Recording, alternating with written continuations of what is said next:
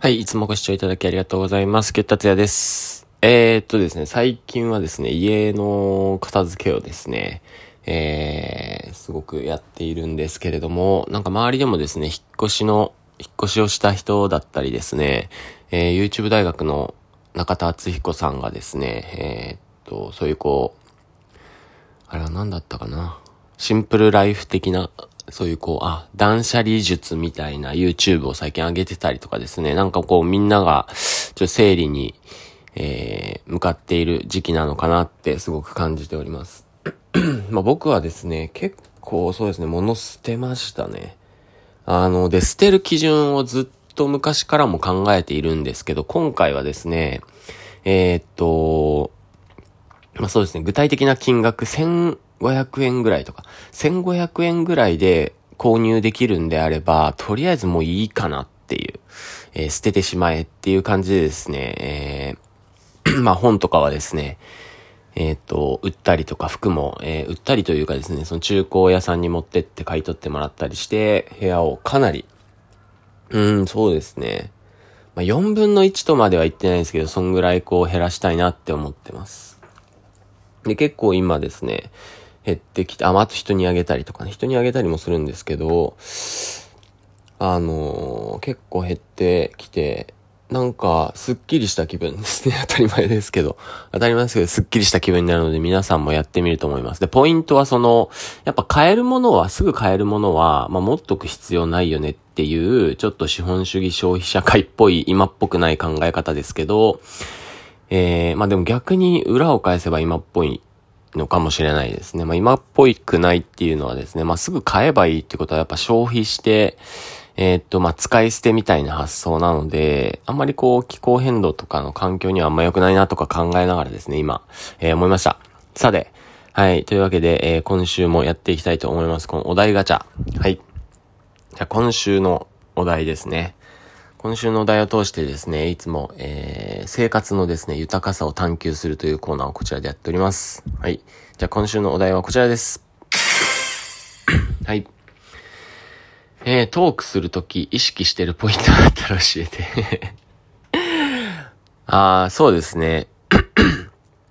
えっと、まあ、結論から言うって感じですかね えー、まあ、こう結論から言うとですね、このお題に対して結論から言うと、あのー、そうだな。えー、まあ、結論を言って、その後理由を言うっていう、まあ、二段階構成だったりだとか、えー、っとですね、ブロックごとに考えるっていうイメージの方が強いですね。はい。このブロックっていうのがちょっと僕もまだ、えー、できてはいないとは思うんですけれども、えっ、と、頭の中で喋りながら構成を 考えていくっていう方です。これね、ホリエモン、ホリエモンとかがですね、うまいんですが、頭がいい人って、あの喋りながら考えて、頭の中で整理してるって感じかな？うん。整理しながら喋ってるっていうのが、えー、すごいなと思います。はい。逆に自分的にね、ダメ出しと言えばですね、えっ、ー、と、言ってている、話している時にですね、えー、違うことがこう頭に思い浮かんでしまってそっちに行っちゃうっていう。で、その時にやっぱその、何ですかね。外れちゃうって、戻ってこれなかったりとかですね、えー、いきなりその話してた流れの中に違う方向の話がいきなり入ってきたりするので、そういうのをね、こううまくこうカテゴライズして、まあ、例えばね、こうどあ、今みたいな感じですね、今みたいな感じで、こう、イメージ的に言うとですね、うーん、なんだろうな。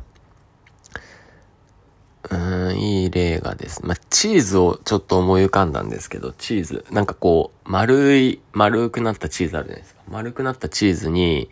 こう、まあ、カット入れるとですね、こう、あ、パックマンみたいになるじゃないですか、パックマン。パックマンみたいにですね、こう、その口のところにですね、そのチーズをこう、カッてこう入れるとかですね、えー、そういうこう、円の円というか、こう流れの中にこう、カッてこう入ってきちゃうと、そこでこう、話がわかんなくなっちゃうんですよね。チーズがチーズじゃなくなるっていうかね。チーズの話してたのに、あの、別の、その三角形の何かが、あ、パックマンでいや、パックマンの話をしていたのに三角形の地図がガッて入ってきたら、パックマンのこと忘れちゃうんですよね。で、何の話してるかよくわかんなくなるっていう。そういうのはね、できるだけ避けたいなとは思ってるんですけど、ついついやってしまう。まあ、これは意識してるっていうよりかは、まあ、自分のダメなポイントだなっていうことですね。うん。で、意識してるっていうのはやっぱその構成は構成で、そのやっぱり話し切るっていう大切さ。で、思いついたことも後で、その後とかに持ってくる、えー、頭の良さみたいなのが、えー、大切なんだろうなって思いますね。やっぱ思いついたこと言っちゃわないと、ちょっと言い忘れちゃうっていうことも多々あるんで、ここがね、やっぱ難しいとこですね。はい。というわけで、えー、お題、えー、今週のお題がですね、トークするとき意識しているポイントっていうのは、やっぱ構成を整える。まあ、で、その構成の中で一番簡単って言われているのは、えー、結論言って理由を言うっていうことですね。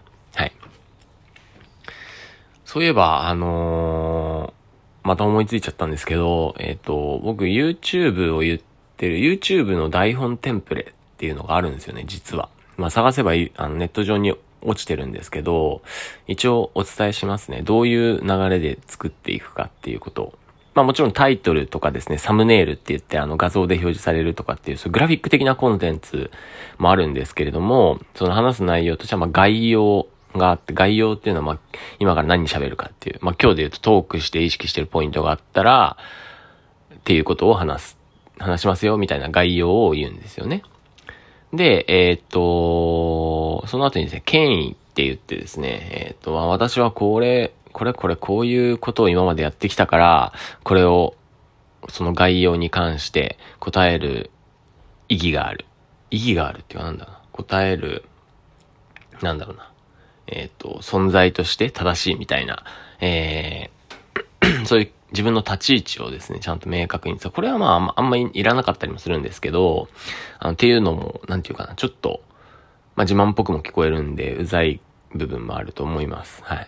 で、えー、っと、その後に、ね、結構動画、これ、動画、あ、動画だったりする。YouTube は動画ですけど、これの場合、ど、あの、えー、っと、ラジオの場合、音声ですが、その時のメリットをですね、これ聞くことによって何がわかるのか、みたいな。まあ、僕の場合だとですね、まあ、最初、最近は、あのー、くだらない話から始まるんですけれども、まあ、まあ、それに関してはまたちょっと 後で話しますが、えー、くだらない話をして、えー、その後に、えっ、ー、と、お題が来て、お題に対して、まあ、一答で答えるみたいな。あ、でもメリットではないか、これね。うん。ま、YouTube とか作るときはですね、まあそれを見ると、〇〇の使い方がわかりますよとか、ダンス上手くなりますよとかっていうことを言うと、結論とはまた違うんですよね。結論とは違うんだけれど、えっと、これ見ることによって、これを、この情報を得られるんだって最初思ってから、えー、時間を費やしてくれるっていうね。でもそれが違ったら、あの動画、違う動画に行けばいいだけの話なので、まあね、時間を無駄にすることなく。はい。なんでね、結論、なぜ結論じゃダメかっていうとですね、まあさっき結論って言ったりなんですけど、結論を言うとですね、それ結論聞いて終わっちゃうんですよね。あの、トークして意識してるポイントがあったら教えてって言って、えっ、と、と、それはね、あの、構成にして、えー、結論からまず言うことですとかって言ったら、あ、じゃあそれでもう、その後聞かないんですよね。聞かなくなっちゃうんで、これ聞くことで、まあ人により理解して、これ聞くことによってっていうのは、その、メリット、今回のことで言うとメリットを言うと、えっ、ー、と、これ聞くことで相手によりわかりやすく説明してあげることができるとか、まあ、自分の中でも整理できるとかね、そういうメリットありますよとかって言ってあげると、えー、じゃあどうやんだろうってなるってことですよね。で、その後主張ですね。この主張っていうのが割と結論に近いのかな。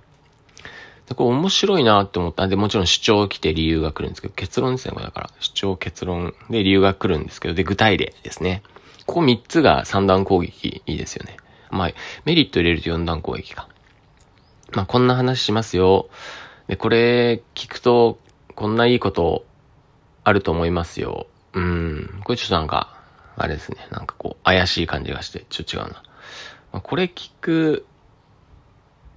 と、あそうですね、こんないいことありますよって言って、で、さっき話した結論はこれで、それはなぜなら、こういうことがあるからです。で、具体的に言うとこんな感じですよ。みたいな風に話していくってことですね。えっ、と、僕のさっきの話では全くこれに沿ってない気がするんですけれども、まあいいですかね。で、その後にですね、めっちゃ重要なのが反論への理解っていうのがすごい重要なんですよね。で、かん、で、今まで、今こういうの話してって、いや、それは、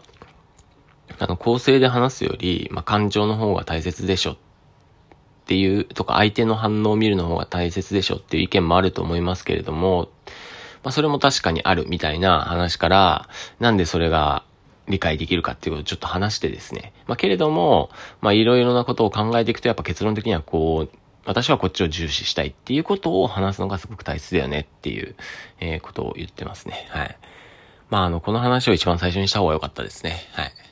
えー、トークをしているとき、意識しているポイント、まあ、反省をしてしまいましたが、こんな感じになっております。えー、最後に述べますと、概要があって、えー、あなたは誰かっていうことがあって、これはでもカッコですね。えー、でその後メリットですね。えー、聞く人、見る人のメリット。で、主張、結論があって、理由。で、具体的な話があり、最後で反論する人への理解を示し、最後、結論で終わるっていう。これがね、えー、スーパー6連、7連コンボみたいな感じになってます。それではまた来週お会いしましょう。バイ。